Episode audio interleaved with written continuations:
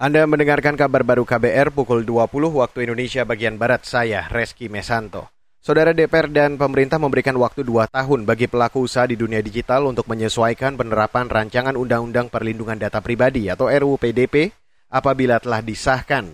Dirjen Aplikasi dan Informatika Kementerian Kominfo Samuel Abrijani Pangerapan mengatakan, secara prinsip dan norma, Undang-Undang PDP langsung diberlakukan sesudah disahkan. Tapi DPR dan pemerintah sepakat memberi waktu dua tahun untuk penyesuaian. Dua hari lalu Komisi Bidang Kominfo DPR bersama pemerintah sepakat membawa RUU Perlindungan Data Pribadi ke rapat paripurna DPR untuk kemudian disahkan menjadi undang-undang. RUU PDP sudah dibahas sejak 26 tahun, kini naskah finalnya terdiri dari 371 daftar inventarisasi masalah atau DIM dan menghasilkan 16 bab serta 76 pasal. Beralih ke berita selanjutnya, Saudara, kalangan ekonom menilai upaya pekerja sudah sepatutnya dinaikkan pasca kenaikan harga BBM yang memicu kenaikan harga barang dan jasa lainnya. Direktur Eksekutif Lembaga Kajian Ekonomi Indef, Tauhid Ahmad, menilai kenaikan upah pekerja secara langsung akan mendorong konsumsi masyarakat tetap tinggi.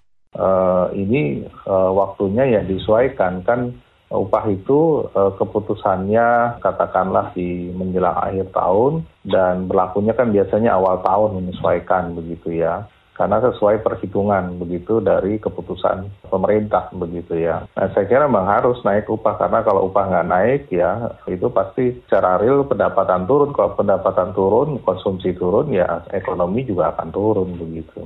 Direktur Eksekutif Indef Tauhid Ahmad menambahkan kenaikan upah pekerja yang dilakukan saat ini bisa menjadi pendorong konsumsi kala ekonomi tengah lesu. Namun, kenaikan upah harus tetap diputuskan secara rasional. Sebelumnya, Partai Buruh menuntut upah pekerja dinaikkan antara 10 hingga 13 persen pada tahun depan. Alasannya, kenaikan harga BBM menyebabkan inflasi pangan dan transportasi. Sementara itu, bantuan langsung tunai bahan bakar minyak atau BLT BBM mulai disalurkan di Yogyakarta hari ini. Tercatat ada hampir 35 ribu penerima manfaat yang mendapatkannya.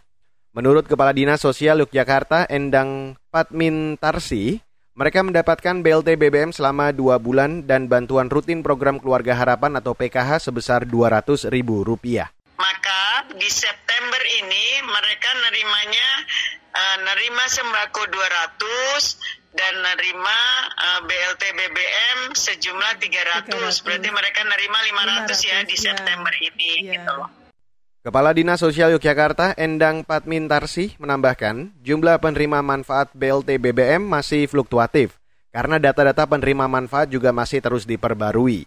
Kata dia, penyaluran BLT BBM akan selesai pertengahan bulan ini. Endang berharap masyarakat turut memantau penyaluran BLT BBM agar tepat sasaran. Dan saudara, Demikian kabar baru, saya Reski Mesanto.